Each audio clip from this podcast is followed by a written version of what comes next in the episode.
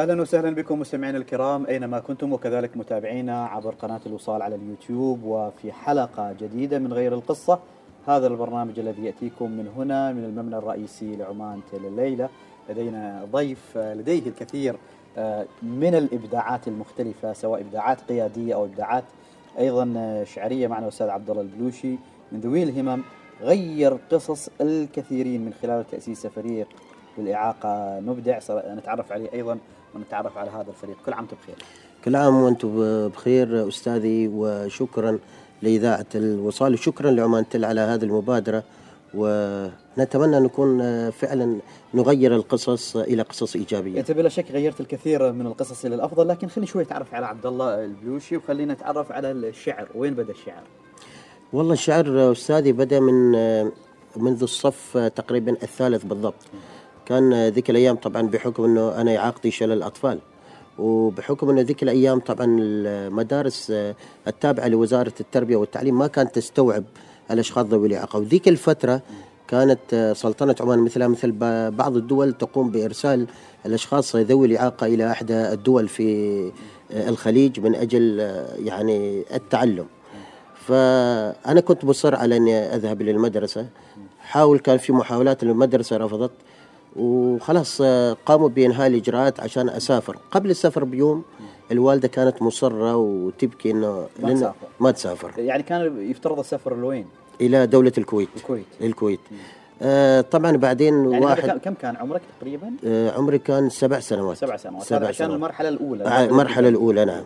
وطبعا هنا كلمة شكر لأحد أنا أعتبره في مثابة أبوي الثاني العم محمد بن مراد. الله يرحمه هو أصر وأخذ على عاتقه أنه راح يعمل محاولات ولأنه ابنه أيضا نفس المرحلة يعني نفس السن معي. فذهب بي إلى المدرسة وبعد محاولات يعني طويلة جدا قبلوني ودخلت في الصف الأول كان عمري ثمان سنوات. وبديت هنا مرحلة الدراسة طبعا كنت أحبو لكن كنت أحفظ. حتى أنا أتذكر ذيك الأيام أيام الدراسة حتى مقدمة الكتاب أحفظها من كثر حبي للتعلم. وبدت في الصف الثالث خاصة في نحن كانوا يعطونا مادة في اللغة العربية اللي هي مادة التعبير. فكنت هنا بديت أتعلم وأحب الشعر وأيضا في تلفزيون سلطنة عمان والقنوات كنا ذيك الأيام نشوف التقارير الأخبارية ونسمع المذيعين فكنت كثير أستمع. من هنا بدت موهبة الشعر عندي يعني. ومن هنا بدأ معك الكتابه من صف كم قلت لي؟ من صف ثالث. صف ثالث. نعم صف ثالث. تكتب أول قصيدة. أول قصيدة؟ نبطي فص- فصيح إيش كتبت؟ هي كان فصيح ولكن كانت ما بذيك الدرجة في الوزن يعني. لأنه كانت محاولات بدائية يعني كذا. وبديت مع الوقت ولحد الآن محتفظ فيها مع أنها ما فيها ذاك الوزن. إيش كان موضوعها؟ عن إيش كانت؟ هي كان موضوعها بحكم أني في ذيك الأيام أعاني من الإعاقة فكان هي تتحدث عن الإعاقة في ذيك الأيام. هذا من صف ثالث. من صف ثالث نعم. واحتفظت فيها. ووصلت طبعا المرحلة إلى وصلت ذيك الأيام كنا نسميها المرحلة الإعدادية. آه، طبعا بعدين آه، بديت أمشي بالعكاز عكازين باط وبديت آه، شوي شوي يعني أمشي إلى المدرسة ب- كان الباص يجيني. وكنت أمشي بالعكازين. وإلى المرحلة الإعدادية جت التعليمات على أساس إنه يتم نقلي إلى مركز رعاية وتأهيل آه، الأشخاص ذوي الإعاقة. ذيك الأيام كانت آه، طبعا تابعة لوزارة آه، التنمية الاجتماعية. ورحت آه، في سنة تأهيلية هناك. وعاد آه، هذه كانت آه، أعتبرها نقطة تحول بحكم إني لأول مرة أشاهد أشخاص ذوي الإعاقة من الفئة البصرية والسمعية والجسدية.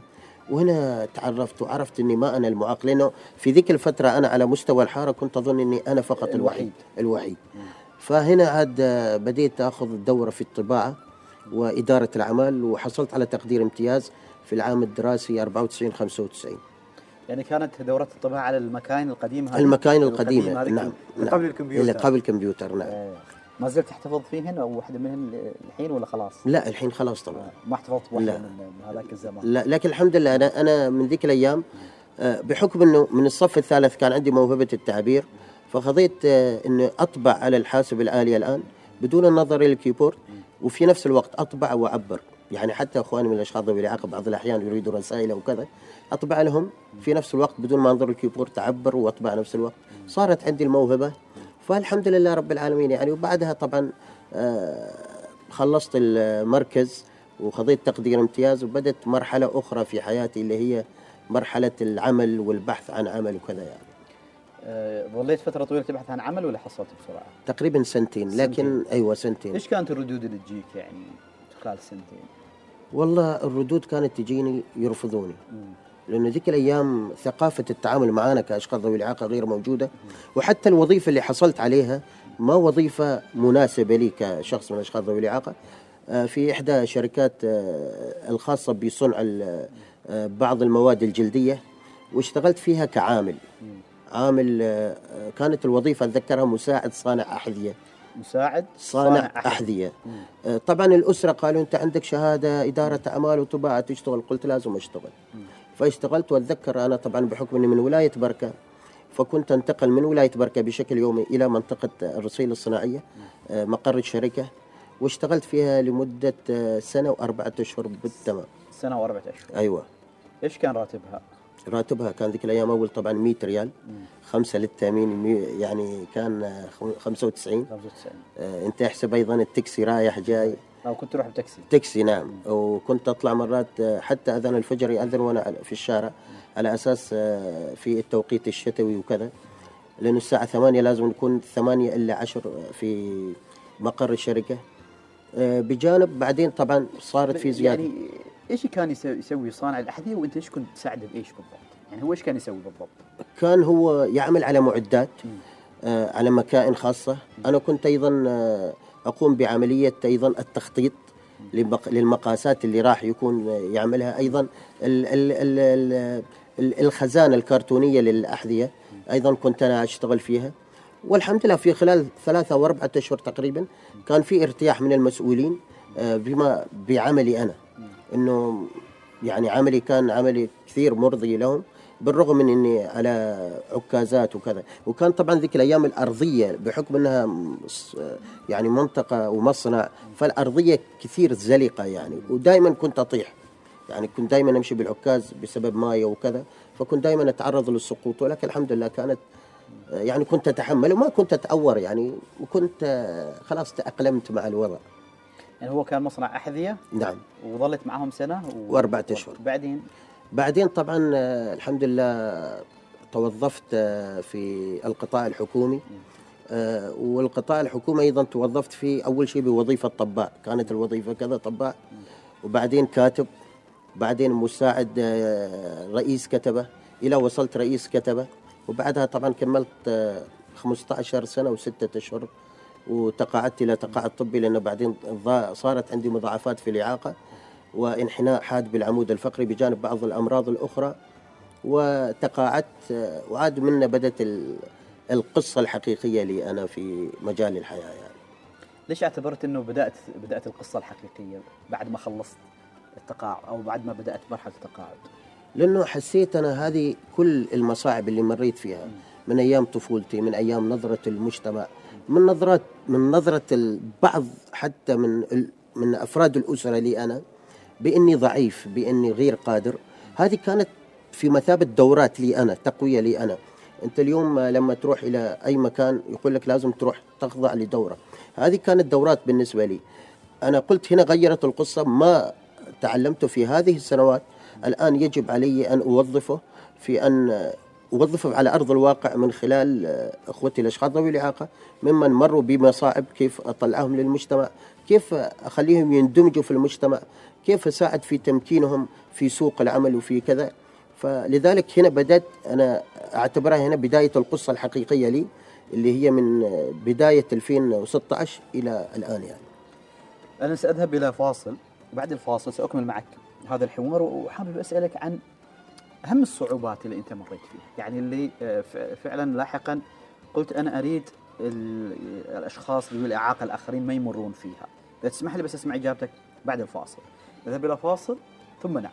مرة أخرى في غير القصة هذا البرنامج الذي يأتيكم من هنا من المبنى الرئيسي لعمان تل والليلة لدينا الأستاذ عبد الله البلوشي من ذوي الهمم والذي غير قصص الكثير من الأشخاص من خلال تأسيس فريق بالإعاقة مبدع كذلك أيضا نتحدث عن تجربته تجربة ملهمة بكل المقاييس.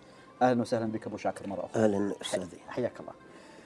أنت قلت أن قصتك وكل تجاربك وكل ربما التحديات اللي مريت فيها حاولت إن يعني تستفيد منها لتفيد تفيد الآخرين. إيش كانت أكثر التحديات اللي قلت لا أنا ما أريد الآخرين يمروا فيها؟ والله التحيات التحديات أستاذي كانت نظرة بعض الفئات في المجتمع بنظرة الضعف والعجز لنا خاصة في مرحلة الثمانينات وبداية التسعينات. لنا نحن كأشخاص ذوي الإعاقة اليوم تغير الوضع. طبعا اليوم المدارس الحكومية آه، خلاص آه، يعني تستقبل الأشخاص ذوي الإعاقة من الفئة الجسدية. أيضا آه، نظرة العطف والدونية وهذا طبعا أيضا سلطنا الضوء عليه من خلال مسلسلنا اليوتيوبي الاجتماعي من الجزء الأول والجزء الثاني. آه، أيضا في بعض القضايا المجتمعية في بعض القضايا أنا ذكرت لك آه، في قبل الفاصل عن آه، لما كنت أمشي بالعكاز وكنت أسقط أيضا تهيئة وتأهيل الأماكن في لهذه الفئة. اليوم الشخص ذوي الاعاقه ما محتاج هذه النظرة، محتاج وفر له الإمكانيات وهو راح يبدع بالإبداع اللي الله وهب له. فلذلك أنا ما اليوم ما أريد الشخص ذوي الاعاقه يتعرض لما تعرضت له أنا وأيضا ما أريد نفس النظرة اللي كانت موجودة تكون موجودة وأيضا ما أريد نظرة الاستسلام من الأشخاص ذوي الإعاقة لذلك اليوم هذا العمل اللي الحين أنا أبذله في مشواري آه، الفريق اليوم فريق بالإعاقة نبدع نبدع. يعني شوي الاسم آه، يعني غريب يعني ف يعني بالإعاقة نبدع. ليش اخترت هذا الاسم؟ أه والله تعرف أنا على على الطاري أنا أذكر في مرة أه أحد من الدكاترة في علم النفس كان يهنيني بهذا الاسم. هو ال- الاسم إنه نحن برغم الإعاقة لنا نحن مبدعين. أه إلا إنه نحن برغم من وجود الإعاقة فالإعاقة صارت لنا المحفز والدافع من أجل أن نبدع. وأنا دائما أستلهم أيضا بقصة الرسول صلى الله عليه وسلم لما عاتب الله سبحانه وتعالى رسوله لما عبس في وجهه أعمى. فاذا هذه الفئة لها قدر كبير عند الله سبحانه وتعالى. وأيضا الله قال وما يلقاه إلا الذين صبروا وما يلقاه إلا ذو حظ عظيم. فلذلك أنا بغيت أوضح للمجتمع أنه نحن فئة برغم وجود الاعاقه إلا نحن مبدعين وأصحاب فكر أصحاب إتقان أصحاب إبداع كبير في مختلف المجالات. متى أسست الفريق؟ الفريق تأسس في شهر ديسمبر من العام 2021 2021 لكن قبل طبعا كان عندنا من نهاية آه، 2018 كنا نعمل كفريق مستمر في العمل ولكن بشكل رسمي تم إشهاره وتأسيسه في عام آه، 2021 يعني قبل الإشهار إيش كنتوا تسوون بالضبط؟ آه، ننظم فعاليات ننظم ملتقيات ننظم مناشط آه، متعددة وكلها تهدف لدمج وتمكين الأشخاص ذوي الإعاقة وإظهار إبداعاتهم. نقوم بزيارة الأشخاص ذوي الإعاقة في منازلهم. نزور بعض الأسر خاصة بعض الأسر اللي شوية نوعا ما يعني متشددة في آه، عدم يعني في خروج آه، أبنائها من هذه الفئة. آه خلينا شوي نتكلم عن هذه الأسر. نعم. آه لما تكلموها يعني وهي متشددة أصلا بإخراج أولادها إيش تقولوا لهم؟ والله نحاول نحن لما نروح من يذهب للزيارة الأشخاص ذوي الإعاقة بأنفسهم. وهنا في رسالة أنا بعض الأحيان أنت لما تتكلم يمكن ما راح يتأثروا بالكلام. لكن نريد نوضح لهم أنه هذا اليوم أنا شخص من الأشخاص ذوي الإعاقة وعندي من الأخوة والأخوات في الفريق. هذا إلى أمام أعينكم شوفهم يتحركوا يروحوا يجوا وبالعكس حققوا إنجازات من خلال الفريق. ونحن نريد اليوم نطلع ابنك أو بنتك معانا على أساس يبدع أكيد عنده مواهب عنده إبداعات. طبعا أنا أنا أكون شفاف يعني ما من أول مرة تأتي الموافقة بعد محاولات إيش يعني. يقولوا لك؟ يعني لما تسألهم تقولوا تقول لهم والله ولدكم ولا بنتكم ممكن يخرجوا للمجتمع ممكن يبدعوا إيش كانت ردودهم؟ أكثر الردود تكون إنه أنا أخاف عليه أنا أخاف عليه إنه يطلع. يعني يخافون عليه من الجانب النفسي؟ يعني إنه لا يتأثر ولا إيش كان الخوف؟ لا هم هم دائما يخافوا عليه أن يصيبوا شيء أو كذا لأنه هم ينظروا له نظرة الضعف. نجي إلى نفس المحور إنه نظرة ضعف إنه عاجز إنه كذا. ولكن بعد محاولات كثيرة الحمد لله رب العالمين يعني 90% من المحاولات كانت آه، أو من الزيارات تنجح. آه، تنجح أو ال 10% ما ما نودرها. طبعا في آخر المطاف إذا شفنا ما في خلاص مجال. آه، عندنا خيار آخر اللي هو التواصل مع وزارة التنمية. بحيث إنه الوزارة تحاول إنه يعني تاخذ حتى اجراء في إجراءات قانونية. في إج... أكيد في أكيد إجراءات أكيد قانونية. أكيد في. إجراءات قانونية ونحن نكون همزة الوصل بيننا وبين وزارة التنمية الاجتماعية وهي بدورها. لكن نحن قبل ما نلجأ إلى الوزارة نعمل محاولات عديدة وأكثرها الحمد لله يعني في في أسر كانت آه، أنا أتذكر إحدى من الحالات يعني لدرجة وصلنا أنا وأب هذا الابن إني أشتكي عليه. يعني والأم بتشوف علينا كذا يعني. بعدين لما طلع الولد فجاني في إحدى الفعاليات جاء الاب وجاي يشكرني. والله تأثرت حقيقة. وحتى الابن هو من الشلل الرباعي لما جاي يشوف عليه كانه عيون الدم أول مرة كأنه يشوف المجتمع. هنا أحسه أنا إنجاز حقيقي يعني اليوم. يعني آه، وصلت إنه تشتكي عليه ليه؟ إيش إيش اللي صار بينك وبينه كموقف يعني؟ كموقف إنه هو رافض وهو حتى قال لي بالحرف آه أنت إيش لك من دخل؟ هذا ولدي وأنا حر. قلت طيب إذا أنت حر بيني وبينك ال- الجهات المختصة أنا بشتكي عليك ويا أنا ويا أنت. حتى كان ما في منحدر في البيت طبعا وما عنده كرسي. فقلت أنا بعد ثلاثة أيام بجي والكرسي بنجيبه له. وإذا ما سويت المنحدر والله بشتكي عليك. طبعا أنا ما رحت بعد ثلاثة أيام رحت بعد أربعة أيام شفت المنحدر مسوي. مسوي الم- مسوي المنحدر يعني هو. إيش كان تخوفه؟ كان ما- جايب له كرسي ما؟ ما في كرسي كان يحبي يمارس حياته في البيت في البيت. يحبي يعني مم. أيوه وبرأيك ليش ما كان جايب له كرسي؟ هل كان سبب مادي؟ كان إيش السبب؟ لا ما سبب مادي والدليل إنه لو في سبب مادي أنا واثق كل الثقة لو راح إلى الجهات. المختصه بيعطوه أي. يعني كوزارة بس هو تنمية كان إيش وكجمعيات يعني كان آه، حاسس إنه خلص يعني ما في أمل ما في فائدة فيه. كذا كذا ما في أمل. وبعض الأسر للأسف تنظر إلى نظرة الضعف ونوع من الخجل إني أطلع ولدي للمجتمع. يعني أنا في مرة إحدى المدارس أنا بحكم إني أزور المدارس في كان ذيك الأيام طفلة وعندها قطع بسبب حادث في من الركبة الساقين. ولكن رسامة أستاذي وحاولت أجيبها لكن المدرسة تقول لي وهي محبطة إن الأب والأم رافضين. ليش؟ قال نحن نستحي تطلع بنتنا بهذه الطريقة انها معاقة يعني مع إنها تمشي بطرف صناعي فهي نظرة الخجل عند بعض الأسر للأسف آه، موجودة يعني يعني هذه هذه أكثر التحديات الخجل. آه وأحيانا إنه ما في فائدة وخلاص أيوه وأيضا نظرة الشفقة يعني الشفقة. هذه كلها عوامل وأحيانا الأسرة يعني يكون عندها تأثير نفسي من المجتمع من المجتمع اللي, نعم. حواليه نعم. فما ما, ما أتفق هذه الزيارات وبعد الزيارات أيضا آه، في عندكم نشاطات يعني بحيث إنه تطلعون إبداعات هؤلاء. نعم. إيش عادة النشاطات اللي تركزون عليها بحيث إنه إبداعات آه، هؤلاء الشباب والشابات تطلع؟ نحن في الفترة الأخيرة يمكن آه، يحسب لنا السبق كفريق أنه معي أحد أعضاء الفريق الأخ أحمد الصالحي يعمل سيارات كلاسيكية من حطب الآيس كريم مجسمات وفيها إنارة وكل التفاصيل الدقيقة.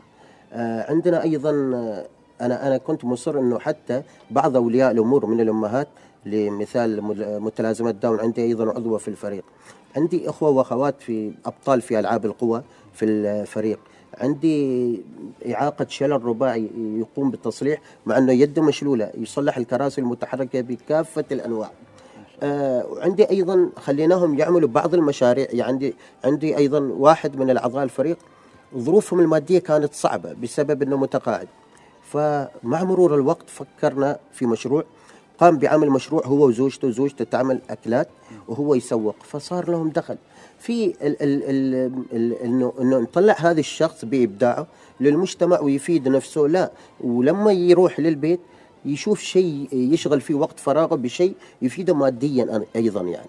ما ما ما فقط على دخل معين فالحين الحمد لله رب العالمين صارت يعني وفريقنا وصل إلى خارج خارج آه، خارج عمان حتى يعني. يعني آه إنه يكون الإبداع لكن أيضا مربوط بدخل معين. بدخل، بدخل نعم. بدخل نعم. معين. نعم. أول مرة يعني آه صار عندك مثلا في الفريق إنه والله وصلتوا هذا الشخص من نقطة الصفر إلى إنه يظهر إبداعه للمجتمع ويجيب دخل من إبداعه. متى صارت؟ أو مع من؟ صارت هذه مع الأخ أحمد الصالحي. هو كان يعمل سيارات كلاسيكية وكان لكن يسويها كهواية. وكان يعمل بعض المشغولات لكن في البيت. مع مرور الوقت لما جاء معنا في الفريق وبدأ ينتشر وهذا الكلام بالتحديد كان في عام 2019 وكان ذيك الأيام تقرير تلفزيوني عملنا بمناسبة اليوم الدولي للأشخاص ذوي الإعاقة. وبعد مشاركته تواصلوا معي وتواصلوا معه من آه، من دولة الكويت. لشراء آه، سيارة. هذه يعتبر فرحة كبيرة جدا له وباع السيارة. آه، طبعا هو يشتغل في السيارة شهر ونص لسيارة واحدة.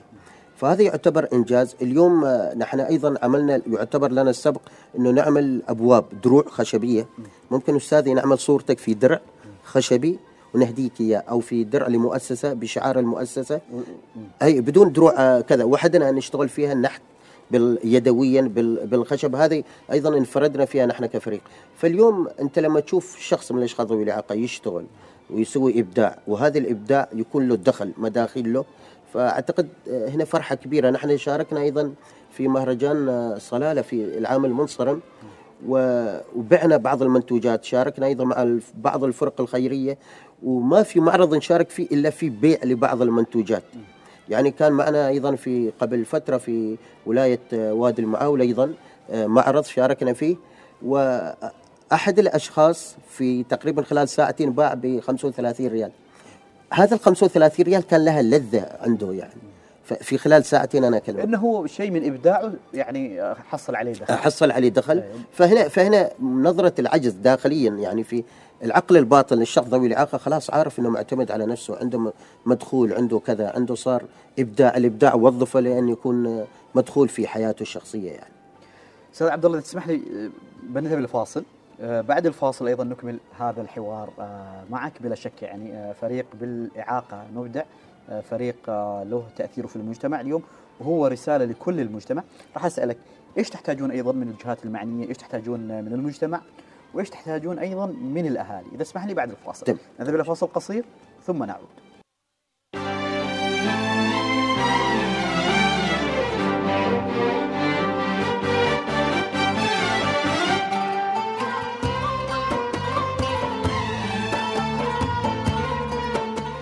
أهلا وسهلا بكم مستمعينا الكرام وفي غير القصة هذا البرنامج الذي يأتيكم من هنا من المبنى الرئيسي لعمان تل والليلة لدينا الشاعر والأستاذ عبد الله البلوشي ومؤسس فريق بالإعاقة. نبدع أهلا وسهلا بك مرة أخرى. أهلا أستاذي. حياك الله.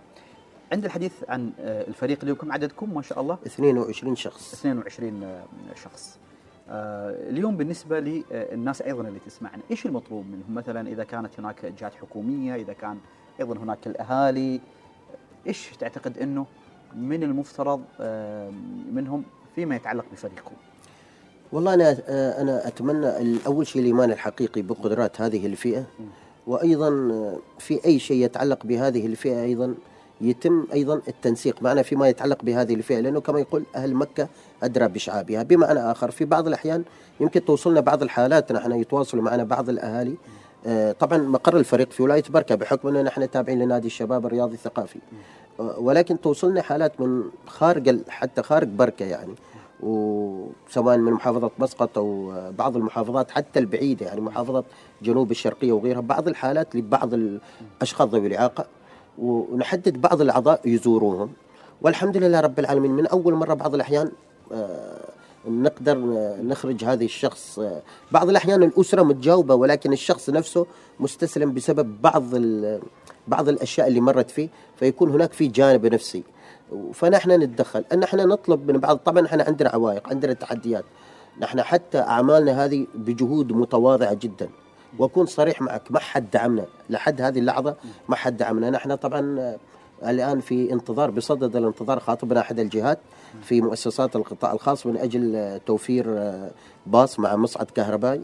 والموضوع منذ أشهر ما زال في الدراسة لعل وعسى يكون موافقين لأنه الحين عندنا باص لأحد الأخوان آه، الأخ آه، سعود السيابي نائب الرئيس وهو من الشلل الرباعي. الباص الخاص فيه وعملنا له مصعد يدوي.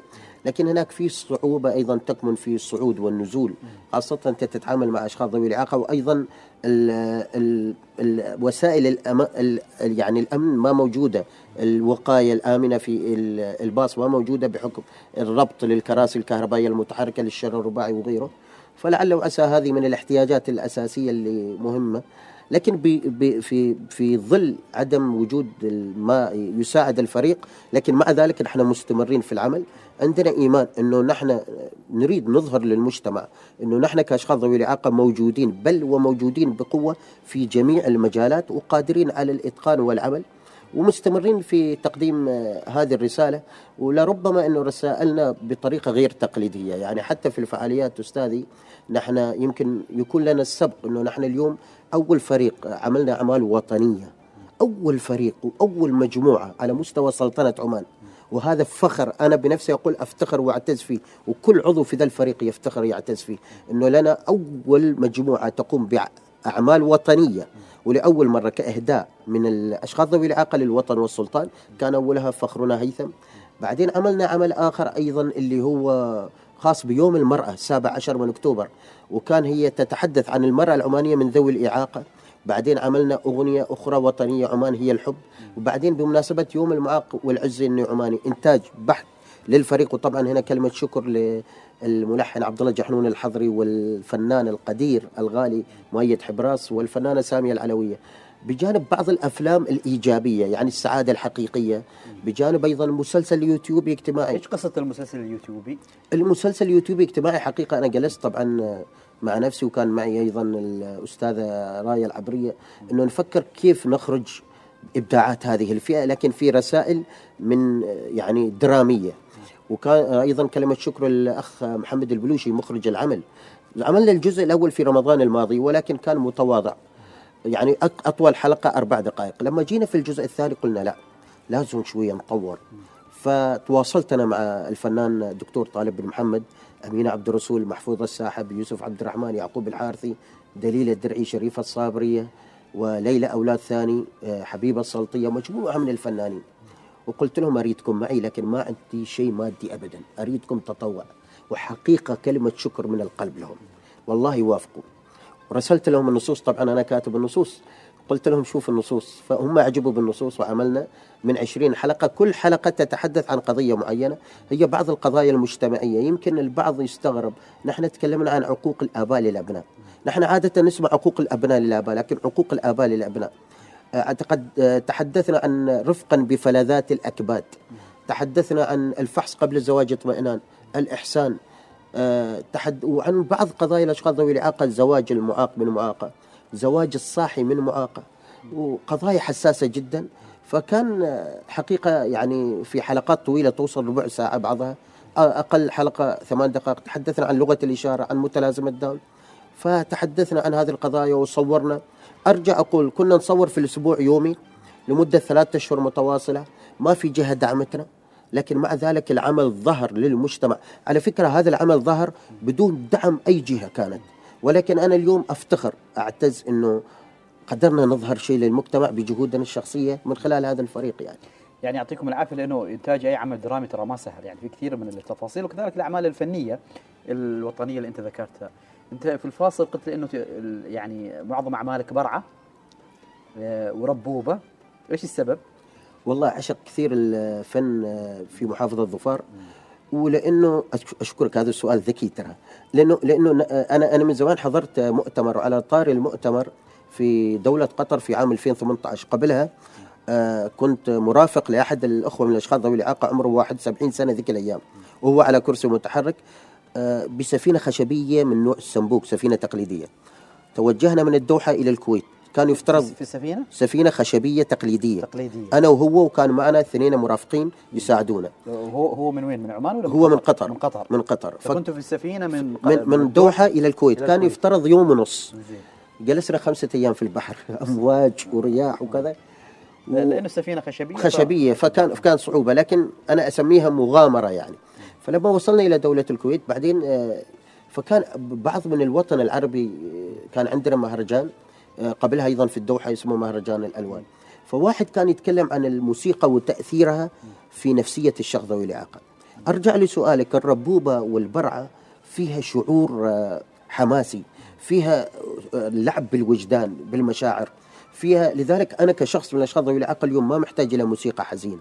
محتاج إلى موسيقى تثير الحماس في نفسية الشخص ذوي الإعاقة. ولذلك لما نحن رحنا في فعالية وطبعا هنا كلمة شكر أيضا لبلدية ظفار حقيقة. آه، شاركنا في فعالية عودة الماضي حتى أخواني من أعضاء الفريق آه، أدوا رقصة البرعة بالكراسي المتحركة. نحن اليوم يعني نحن من المجتمع ترى صح أنا الله خلقني يمكن وأخذ مني نعمة ولكن بالمقابل أعطاني أشياء كثيرة. أنا مشارك في كل ما يتعلق بالمجتمع. فلذلك أنا ميولي للفن فن البرعة والربوبة. وطبعا نحن أ- الأعمال اللي عملتها أنا سواء كانت من كلماتي والحان آه، الأستاذ والأخ العزيز آه، عبد الله جحنون الحضري. فكان أنا حتى أخبره أريدها بفن ال- بإيقاع البرعة أو إيقاع آه، الربوبة يعني. يعني ربما يمكن هذول الفنون أنت ذكرت نقطة جدا مهمة. لأن دائما في كل وسائل الإعلام سواء ما أتكلم عن وسائل الإعلام في عمان حتى على مستوى العالم وحتى على المستوى العربي لما يكون في شيء متعلق بذوي الإعاقة تكون دائما الموسيقى فيها حزن وفيها يعني نوع من المأساة بلا شك إنه هذه النظرة اللي عندك نظرة فكرية عميقة جدا وأحييك آه، عليها.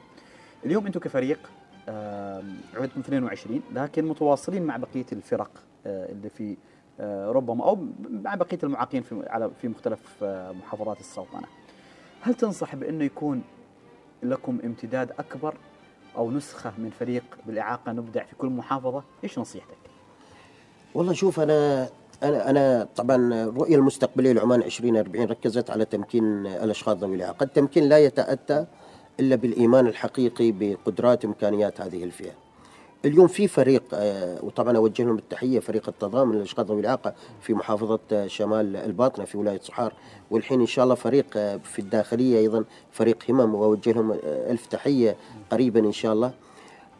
أنا أنا أتمنى أنه نعم هذه الفرق تكون امتد- امتداد ومتواصل. وأيضا وطبعا نحن كفريق أيضا عندنا كمان تفضلت أستاذي عندنا التنسيق مع الاشخاص ذوي الإعاقة من مختلف المحافظات وبجانب الجمعيات. لكن ما يميز فريقي اليوم إنه الفريق اللي عندي ما من ولاية واحدة. يعني أنا عندي من جنوب الشرقية عندي من محافظة الظاهرة عندي من الشمال وجنوب الباطنة آه، عندي من مسقط عندي من أكثر من محافظة ونجتمع في مكان واحد في مقرنا الرئيسي في ولاية آه، بركة. ولكن أنا أتمنى إنه لما يكون هذا الفريق أو نسخ لهذا الفريق موجودة في كل محافظة أو في كل محافظة في فريق وهو طبعا رياضي ثقافي اجتماعي ينشر الثقافة ينشر ثقافة التعامل مع الأشخاص ذوي الإعاقة ولكن بوجود الإيمان الحقيقي وهذا ما ما يقوم فيه إلا الأشخاص ذوي الإعاقة أنفسهم من خلال زرع هذه الثقافة اللي هي ثقافة الإيمان الحقيقي بقدرات وإمكانيات هذه الفئة. آه، بلا شك تجربة ملهمة جدا وأنا يعني عارف أنه يمكن آه، معك فريق فيه ما شاء الله نجوم يعني أيضا آه، راية العبرية من النجوم اللي معك دور راية ودور أيضا الآخرين اللي معك في المجموعة. والله طبعا الأستاذة رايه هي بطلة في ألعاب القوى وأيضا أمينة السر معي في الفريق عندي أيضا الأخ سعود السيابي نائب الرئيس. عندي الأخ عبد الوحيد البلوشي الأخ خالد النعماني عادل السيابي وأحمد البلوشي. على طاري أحمد هو من أصعب الإعاقات. يعني يوم الجمعة كان عندنا فعالية في مسقط مول فكل الحضور منصدم. من هو أحمد البلوشي؟ طبعا لما جبناه هو إعاقة صعبة يعني يشلوه شخصين. وكرسي متحرك مثل السرير. وهذا أحمد تجربته تجربة ملهمة جدا. أصبح محترف فن ميدان. ولما جبنا على في الستيج أمام الناس استغربوا. إيش هذا عنده؟ لما قدم فن الميدان في حب الوطن والسلطان وقدم عن شهر الفضيل وكذا. الناس كلهم انصدموا وهو على سرير متحرك؟ أي على كرسي متحرك مثل السرير. مثل السرير. مثل السرير لأنه إيش طبيعة إعاقته هو؟ آه، متعدد الإعاقات. إعاقة الإعاقة. صعبة نعم. صع- إعاقته صعبة. شوي، مرة صعبة صعبة. أيوه. لكن معي في الفريق وأيضا من الناس اللي شغالين. عندي أيضا آه، الأخ آه، أحمد آه، الصالحي موجود في الفريق. وأيضا عندي الاخت حليمة البلوشية. هي أم لطفلة متلازمة داون معي في الفريق. عندي سلوى العويسية آه، مبارك المشيفري مجموعة كبيرة من هذه أنا شوي. ورطتك بهذا السؤال خفت يعني يعني يزعلون عليك اللي يعني أنا ما أيضا صعب نعطيك الوقت لكل ال نعم. 22 نختم معك بقصيدة من قصايدك ولا ما تحفظ القصائد؟ والله أو على الأقل مقطع آه طيب أنا طبعا من القصائد اللي عمرناها فخرنا هيثم واللي كانت في العيد الوطني الخمسون, الخمسون نعم فالقصيدة تقول فخرنا هيثم وهو سلطان عمان والشعب في فرحة بالعهد السعيد. حضارة قديمة من زمن مزون وماجان و... والتاريخ شاهد على مر الزمان. عاشت بلادي عاش هيثم السلطان سيدي هيثم صاحب الرأي السديد. فخرنا هيثم وهو سلطان عمان والشعب في فرحة بالعهد السعيد. الله وكلمات كلماتك وألحان آه، وغناء مؤيد حبراس حبراس نعم طبعا أيضا هذا الفنان الرائع اللي نوجه له كل التحيه. شكرا جزيلا لك الكاتب والشاعر آه، وأيضا مؤسس فريق بالإعاقة آه، نبدع. شكرا جزيلا لك أبو شاكر. شكرا أستاذ أحسن شكرا